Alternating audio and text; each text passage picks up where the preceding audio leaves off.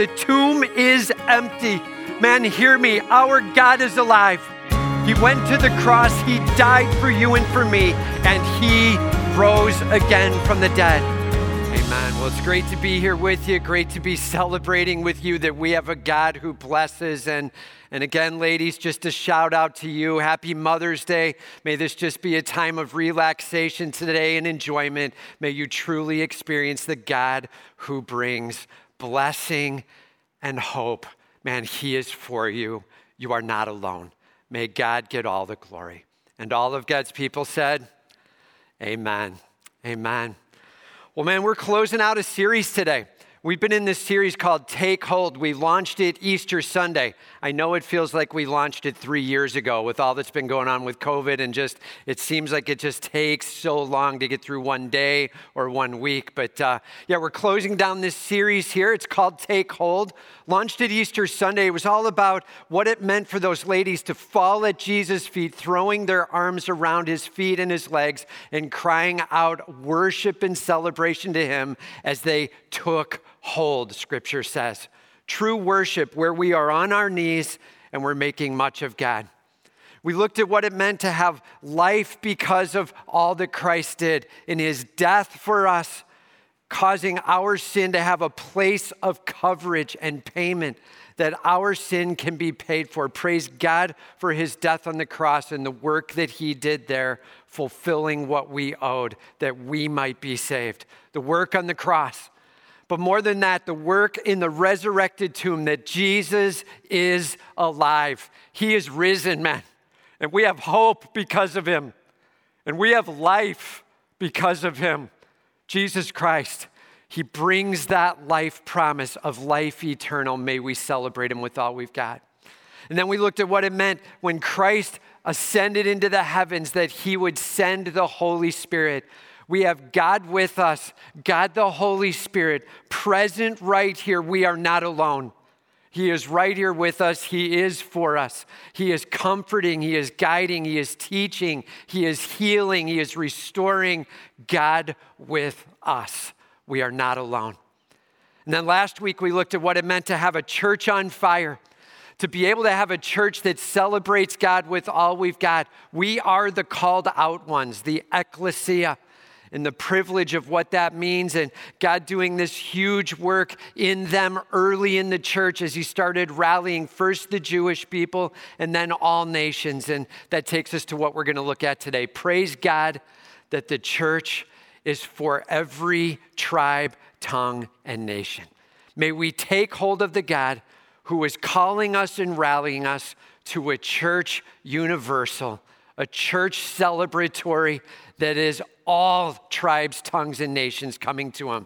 May we recognize Jesus Christ. He is the way, the truth, and the life. He is the only one, the way, the truth, and the life.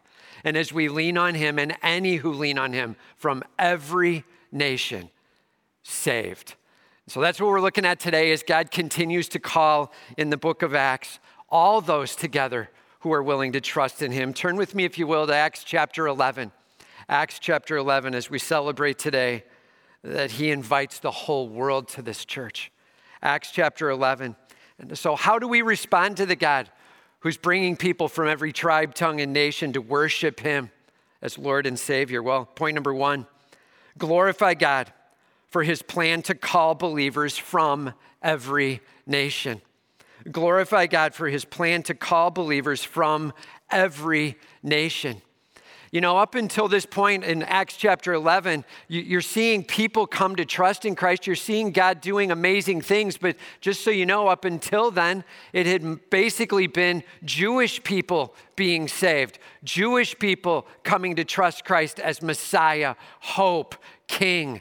He is the one that they're worshiping, these Jews coming to trust Him. And praise God for that. But He's about ready to bust it wide open. And Peter was called to be able to go and talk to the Gentiles. And just so we really understand the big deal to this, the Gentiles were somebody that the Jews should not be interacting with. Old Testament law said, be careful, stay apart from, so that your God has the whole of your soul. And the Jewish nation was to rally together with the Jewish nation, not with all of those nations around that were trying to do life in their own way, right?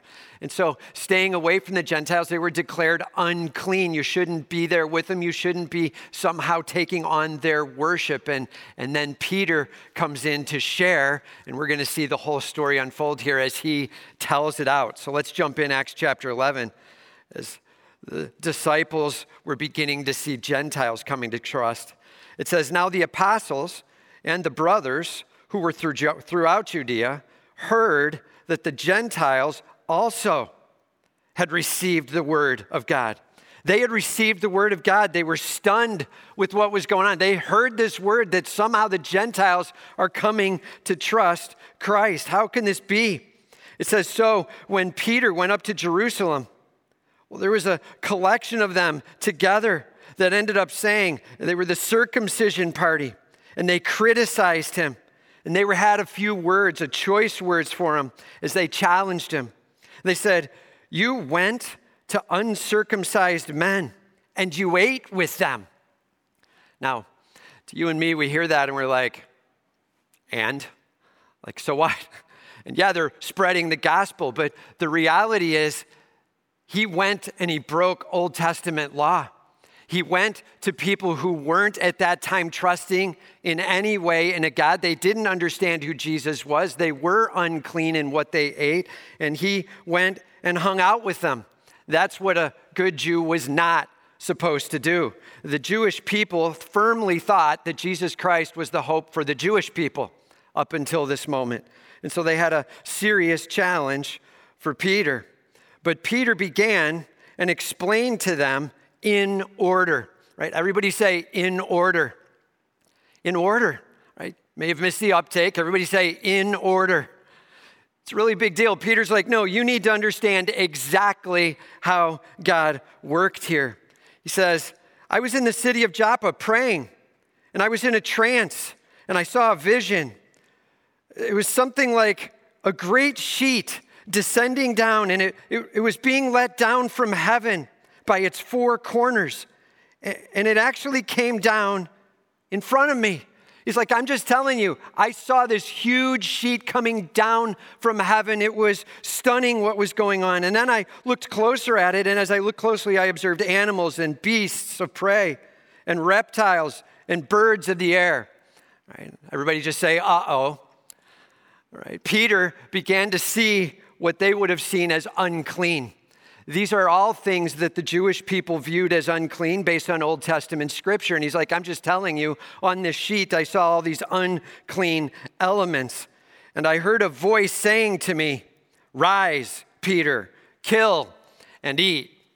Now, as we walk through the rest of the story, you're going to have to imagine yourself as a good Jew who would have nothing to do with the Jewish, the non-Jewish people. You would have nothing to do with unclean animals. You would certainly have nothing to do with eating these things, and you then would have nothing to do with going to Gentiles and sitting in their house. There's a bit of disgust that's going on as they're listening and a bit of not believing it. And so, as Peter says, I was told, rise and kill and eat. You can only imagine how many of them immediately crossed their arms and furrowed their brow, like, oh, come on. What are you talking about? Like, that's not law. And you're saying you had a vision. God often spoke to them in visions and dreams and, and made things clear, but they're like, I don't think this was from God. Like, you're being told to break the law. Imagine as we go forward now, you're one of these Jewish people. It says, that he was told to rise and to eat. Peter then responds, No, no, Lord, right? Peter's typical response, right?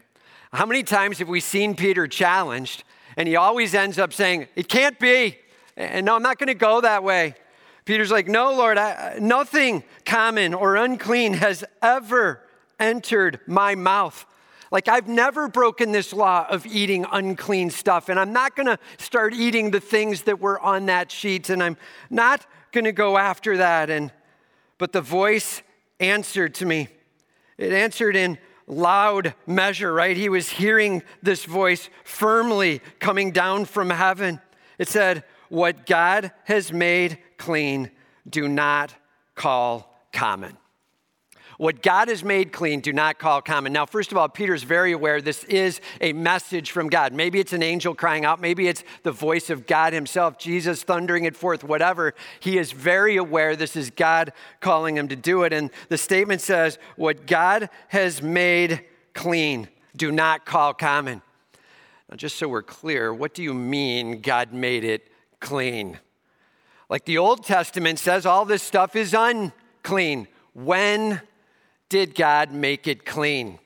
Answer at the cross with Jesus Christ. When Jesus declared, It is finished.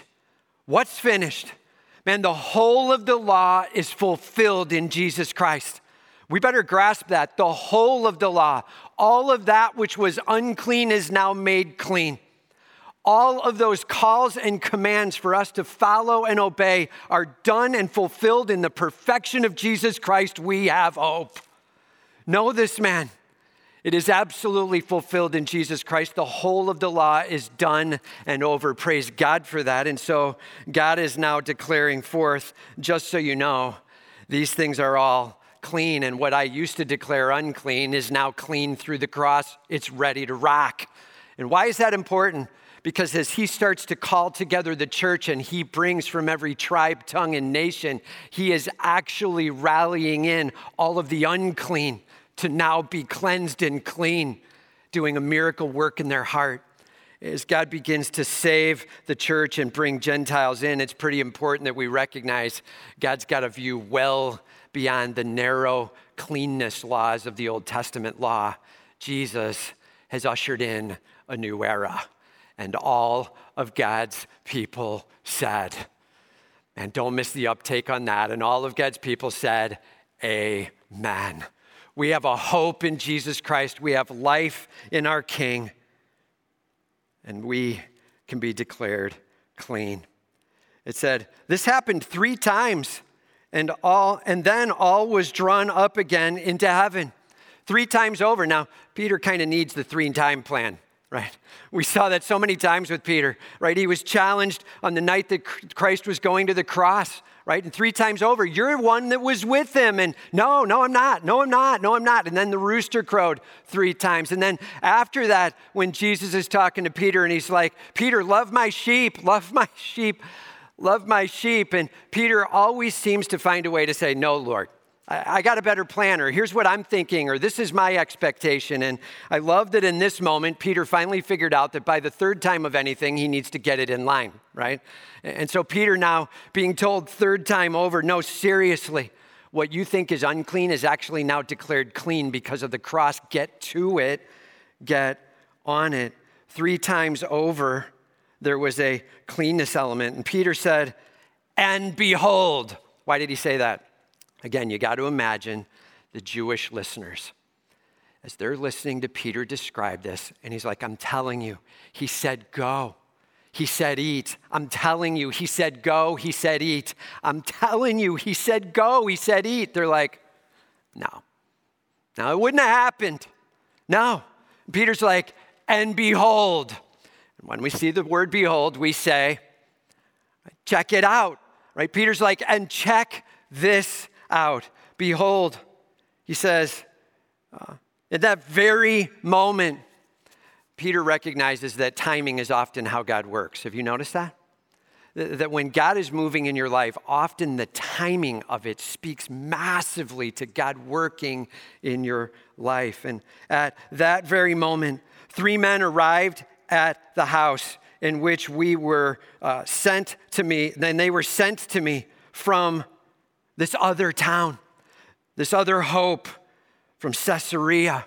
This is just up the waterway. Caesarea is a little bit above Joppa, and so they were sent down to come and get a hold of them. These three men, right as this gets done, the third time over, of go after the unclean. There's a banging on the door from people from Caesarea, and they're now coming to see if they can get Peter. It says, and the Spirit told me that I was to go with them, making no distinction. Imagine you're one of those Jews. What? What do you mean he said to make no distinction? Come on, man, you're violating law. Can you see what my hands just did? There had to be a moment where you start to get a little whiny. Come on, man. What are you saying? What are you telling us? And, and then he points to the guys around him. He's like, These six brothers also accompanied me. Dude, I wasn't alone. Like, there's some witnesses to this whole thing. I'm telling you, they were with me, and these six, they accompanied me. And, and we went to the man's house. We entered the man's house, and he told us how he had seen the angel, the angel standing in his house, and the angel said to him, Send to Joppa and bring Simon, who is called Peter. Now, I'm just saying, when you walk into a house, and you're like, I'm not sure I'm supposed to be here, but God told me that I need to pay attention. And now I walk this way up to Caesarea, miles away. And when I show up there, I enter the house, and the first thing the guy says is, There was an angel. I'm leaning in. You know what I'm saying? Like, I don't know what all you're going to tell me right now, but I need to hear what you're going to say. And he's like, There was an angel, and the angel told me to send for Simon Peter. And Peter's heart had to start beating. He's like, Dude, I'm here.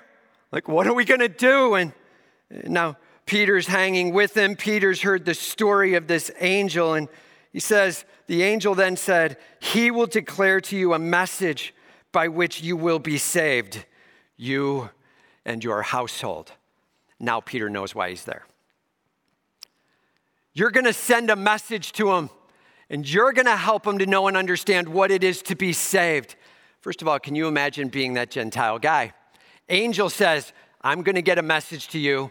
Send for Simon Peter. He'll tell you exactly what to do. I have no idea why God chooses to work through us other than to just give us the great privilege of seeing him work. But know this there are times where God so chooses to work with us and through us to help bring the message to this world. And all of God's people said, and a huge hope there. And so Peter ends up being told, Yeah, I was told to actually get you so you can tell me how to be saved. Imagine what you, as these Jews, are now thinking. Uh, okay, keep going. Angel, and you're supposed to give message of salvation. We're willing to hear it. Bring it. He says, So I began to speak. I was sharing with them, and the Holy Spirit fell on them. Just imagine your facial expression in that moment where you believe only the Jews are going to be saved and you believe the Holy Spirit is just for the Jews. And he says, So I began to share the message of salvation. And in that moment, I'm telling you, the Holy Spirit fell on them. You go, oh, Okay, come on. There has to be a jaw dropping. I'm not sure I believe this. You've got to be kidding me. And uh, he's like, Yeah, I'm just telling you. I began to speak. The Holy Spirit fell on them. And he came like on us at the beginning. It was just like Acts chapter 2. It was just like we're sitting there, and then all of a sudden we have the Spirit with us. That's what was going on with them. They were sitting there, they were asking questions, then all of a sudden they had the Holy Spirit on them. It says, And I remembered the word of the Lord, how he had said to me, John baptized with water, but you will be baptized with the Holy Spirit. He's like, And then I got it. First, I trust in Christ and I'm believing, and the Holy Spirit comes on me. And now I get to share out the message of Christ. And as they trust in Christ, now the Holy Spirit comes on them. I'm seeing what the baptism of the Spirit means. This is what it looks like. And it's not just held for the Jews, it's being shared out with all, including the Gentiles, every nation, every tribe having representatives that are going to trust Christ. It says, basically, at that point, that there was amazing hope. And uh, he says, I, I gave the, if the Spirit gave the same gift to them as He gave to us when we believed on the Lord Jesus Christ, uh, who am I that I should end up calling out God and saying, I stand against you? Uh, like, who am I to take a stand against God's way? Like, I'm not going to tell God, I'm sorry, God, you can't work this way. Is that what you wanted me to say, guys? Just so you know, this is a moment where he is challenging the incredulous looks in the room.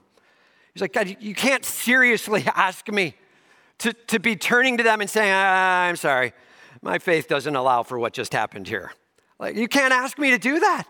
God's doing a huge work and He moved in them like He's moved in us. And who are we all but created beings? And we all need a Savior. He's like, You can't ask me to stand in the way of what God is doing. He said, When they heard these things, they fell silent. No more words, no more back talking, no more jaw dropped or incredulous looks. They went quiet. And then they glorified God, saying, Then to the Gentiles, God is given. Then to the Gentiles also, God has granted repentance that leads to life. Dude, you got to let those words sit thunderously then to the Gentiles. They just gave up everything they stood for for centuries and everything they've been raised with. This is for the Jew only, and you have to come across to full Jewishness or there is no salvation. You come get right with God by coming and looking like us. And all of a sudden it became all of anyone who comes to represent and trust Jesus Christ saved leads to life. Man, this is the beginning of the church going international May God get all the glory. And all of God's people said, and it says literally, and they glorified God. I love that. Here's the catch though. All too often, when we hear that word, um, what does it really mean? Have you ever noticed that there are so many words in Scripture where we accept it and we're like, okay, great, awesome. And then if you really had to give a definition, you're like, I don't know. Like, what does it mean to glorify God? How do we do that? I thought I'd just give a couple of definitions real fast, all right? Here's five ways to glorify God. Five ways to glorify God. Let's make sure we lock these in in our life as we go to glorify. This is what was going on in their life. Number one, surrender.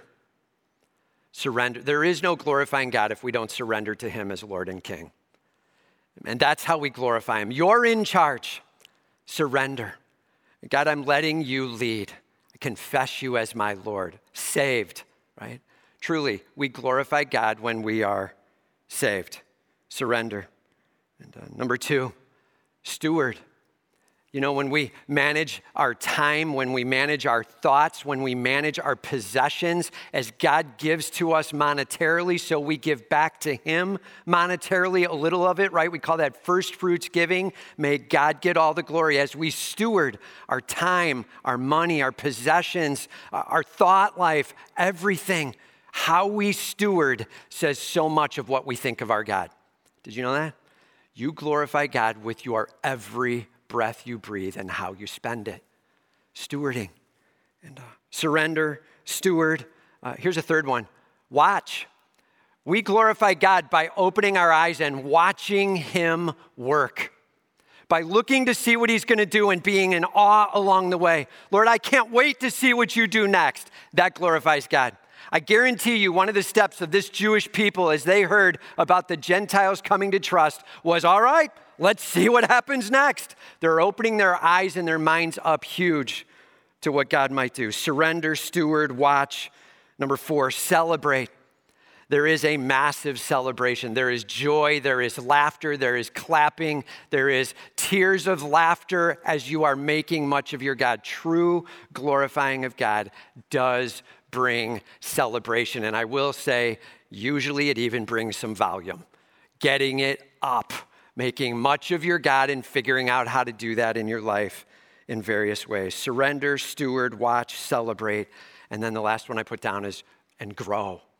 As we hear from him in his word, as we hear from him challenging us, convicting us privately, as we respond to that and say, You're in charge, I'm going to do what you have to say as we grow. Dude, that is glorifying God. They dropped to their knees in full surrender. They gave up all of their attentions. Their stewardship was massively focused. They were watching their God do a work. They were celebrating with all they had. And they're like, Lord, change me, grow me. I get that I had a view towards what you were going to do with your church. And now I see it so much bigger. I'm in. Massive growth moment for them. This is what it looks like to glorify. You know, uh, Johann Sebastian Bach, uh, love music. obviously, great composer.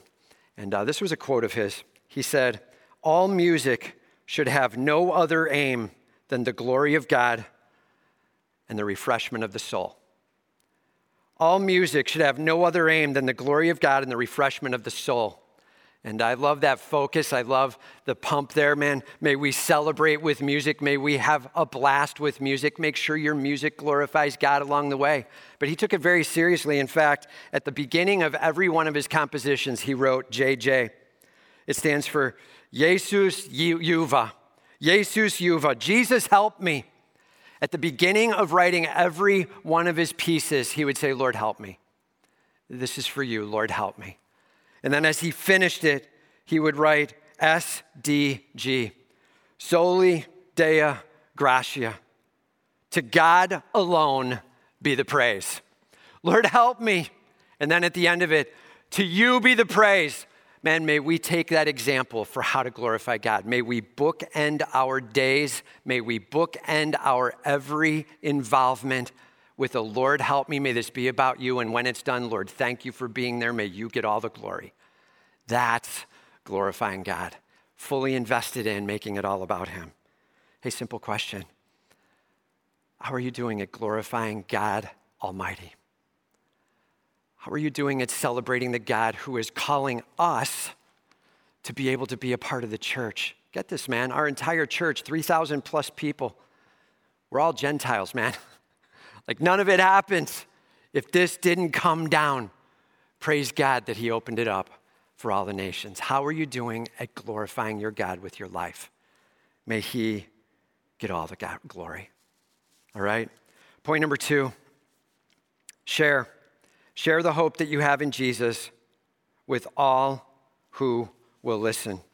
Share the hope that you have in Jesus with all who will listen.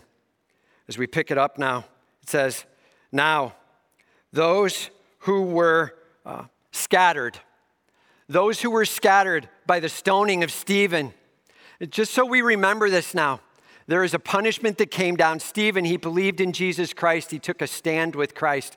And as he took this stand, there were those who were trying to get him to rebel against Christ, and he would not. And as he basically got to his knees and said, No, I stand with my Savior, they ended up stoning him to death.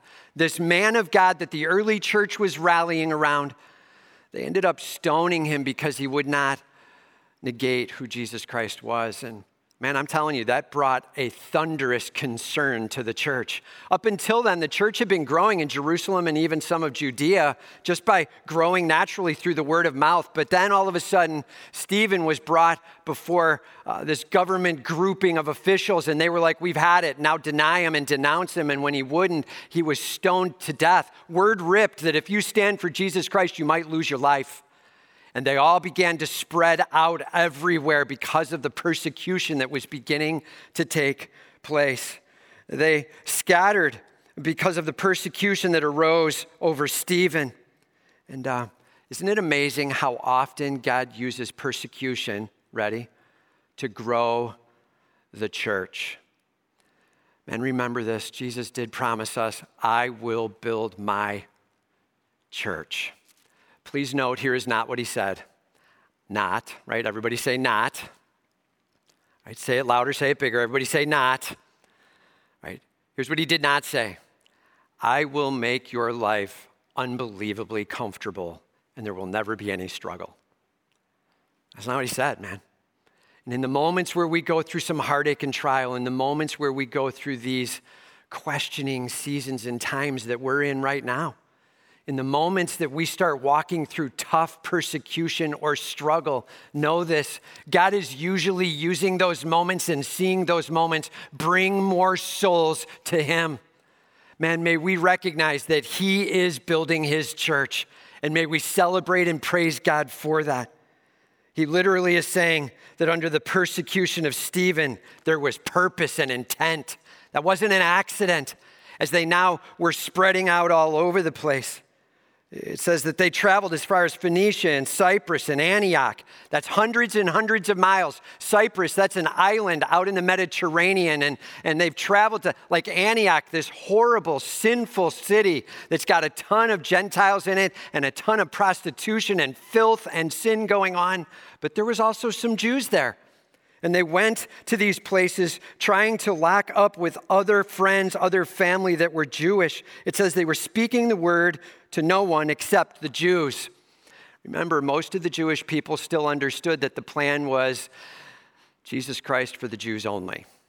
And for any who would want to proselytize and come across to the Jewish faith, fine, you can be saved as well. But it's our faith come to the Jewish faith. And so they were sharing of Jesus Christ as Messiah. They were sharing what went on with Stephen. They were sharing of the persecution, but only with the Jews, but they were taking their stand for Jesus nonetheless. Then it says, But there were some of them at Cyprus and Cyrene, of Cyprus and Cyrene, who basically went about sharing in Antioch. They went to share in Antioch, and it says they spoke to the Hellenists. They spoke to the Greeks they spoke to the business people. They spoke to the people who were not practicing the Jewish faith, who were not living a clean life, who were not even moral in nature, but they were sharing the hope of Jesus Christ. He is the one and only way. And all of God's people said, Amen, man. Praise God that they saw what God was doing. They heard a little bit about Peter. They were aware of some of what was going on, and they shared the truth with the Hellenists. It says, and they also were preaching the Lord Jesus. They're like, I'm telling you this this Jesus Christ. You may not know him, you may not understand him, you may not even understand all the Old Testament law that was fulfilled in him, but he is God Almighty. Man, he died on the cross and he lived a perfect life. He didn't deserve it at all. And he died. But he died for a reason, for my sin to be covered, for your sin to be covered. He is the Lamb of God, and he rose again three days later. He is alive. This is who Jesus Christ is. That's what they were preaching to the Hellenists. Believe in the one who is risen from the dead. There is all power and authority in him, and he forgives sin. They were bringing this hope to the Hellenists, and people were being saved. It was amazing what was going on. It says, and the hand of the Lord was with them. And uh, there was massive numbers of people that were given over to believing them. It says, and they believed and they turned to the Lord. Just so you know, there it says they believed and turned to the Lord, right? So you see the two words, believed and turned, almost like they're different. But just so you know, in the original language, that believed word is in the ing form. And believing, they turned to the Lord. There was a sense of them grasping and understanding. He is God. He died. He rose. He is awesomely king. He has my sin and my forgiveness in hand. I believe that. And knowing that, I turn from sin and I'm going to the Lord. They confessed him as Lord. It's the same as Romans 10. They believed and they confessed. This believed is actually in the ing, and believing, they turned to the Lord. There is a massive salvation moment here.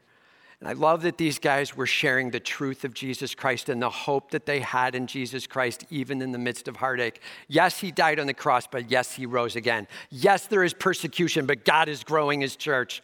I'm telling you, my God can do things even in the most deep of heartaches.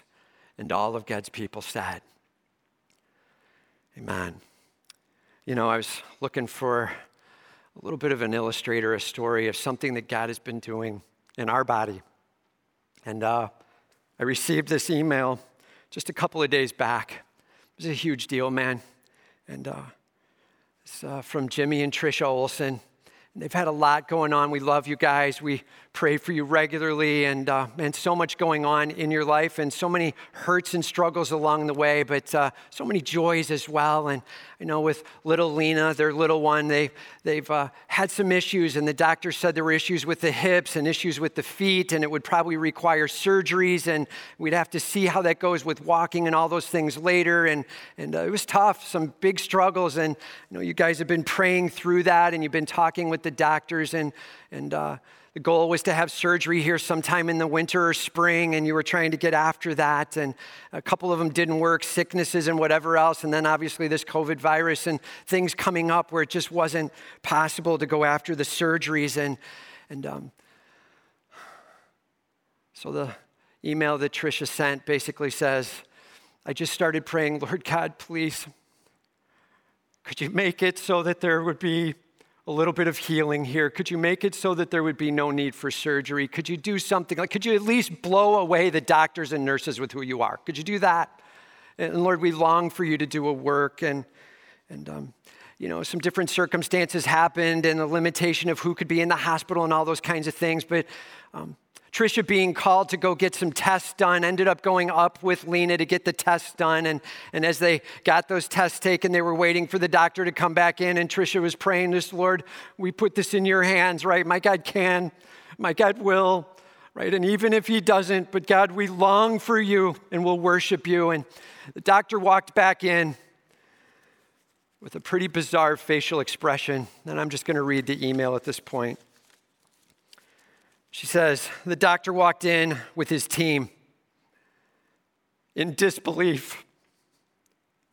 Today, as he showed me an image of two perfectly placed hips, complete healing done. She says, Not only that, but he does not feel her feet are going to need surgery now either. There's been a complete recovery there. It says, I just sat there and laughed because I was so very thankful for the answer of yes. Man, please hear me.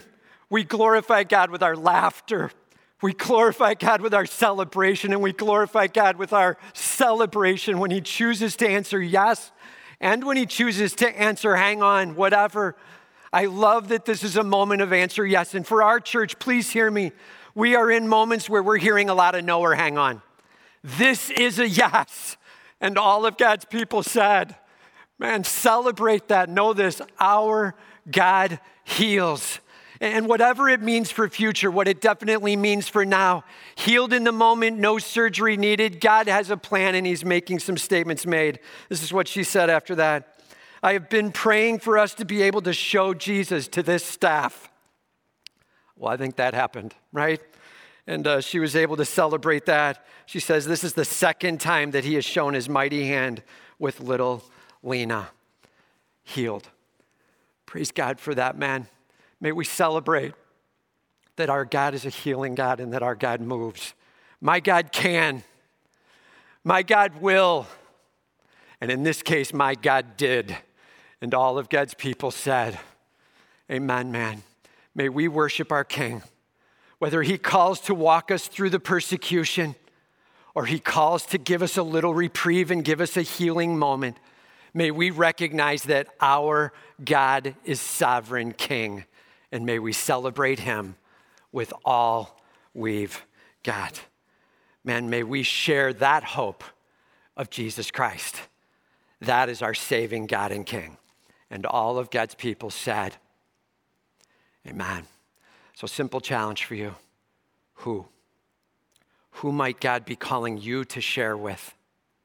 Who might God be calling you to get real and transparent with? What? What might He be calling you to share? Maybe it's just the gospel message, plain and simple. Maybe it's some thunderous statement of God moving in your life recently, and you are stunned, and the doctors are looking, and all they can say is, It's a miracle. We don't know. We can't explain it. That's an awesome moment, man. Whatever God's calling you to share from the celebration of salvation and what that plan is, all the way to God working in moments in your life, share who Jesus is. And all of God's people said, Amen. And number three, partner. Partner with your God to build his church locally and worldwide. Partner with your God to build his church locally and worldwide. We now see it pick up with this expansion plan, if you will. It says the report came to them. And the people of the church, the ears of the church, were hearing this in Jerusalem and they were fired up. They were in awe, right? They were celebrating. So they sent Barnabas to Antioch. They hear that there's this whole church building up of Gentiles, and they're like, Barnabas, go check it out. Why Barnabas? We don't know, it doesn't say here. But Barnabas is a guy who has the Holy Spirit just powerfully working in him. Barnabas is a guy who has this massive compassion for the hurting and for others. And probably Barnabas was also saying, I'd love to go and do that, right? So they sent Barnabas to Antioch to see what's going on. Just so you know, part of partnering is that we send. They sent Barnabas. And men, we as a church, we love to partner with other churches. We love to be sending down to Haiti and taking care of needs there and partnering there. May we send and may we support and encourage along the way. May we rally around the church that God might get the glory. And uh, they sent Barnabas to Antioch. It says, and when he came, he saw the grace of God and he was glad. To me, that just seems like the ultimate understatement. I can't even imagine. You walk in and you see a bunch of unclean Gentiles. They're not, they're not following the Jewish traditions and rituals of dress or even of food or coat or anything like that, but they are talking about the greatness of Jesus Christ. They are worshiping and they are praising Him. There are people saved all over the place in this gathering, and they are in awe of their God. He is smiling from ear to ear, He is celebrating and glorifying God. He's glad. And then He had some words to say. He exhorted them all and this could be the most palpable moment in this whole message for us to remain faithful to the Lord with steadfast purpose. Remain faithful to the Lord with steadfast purpose. And please hear me, our purpose is not our own comfort. Our purpose is that Jesus Christ is calling out ecclesia he is calling out representatives from every tribe, tongue, and nation, and he is building his church. And he uses moments of struggle and heartache for us to learn to be able to set some things down and to hang in there tough Man, whatever your struggle is, whether it's the loneliness or the heartache or just the daily ritual or just the locked up inside or whatever the pieces are you're going through, the loss of job, the sicknesses, the loss of loved ones, may we recognize that we need to remain steadfast, remain hanging on with Him, faithful, clinging with steadfast purposefulness. May God get all the glory. That's our battle cry to remain faithful with steadfast purpose as we lift him up.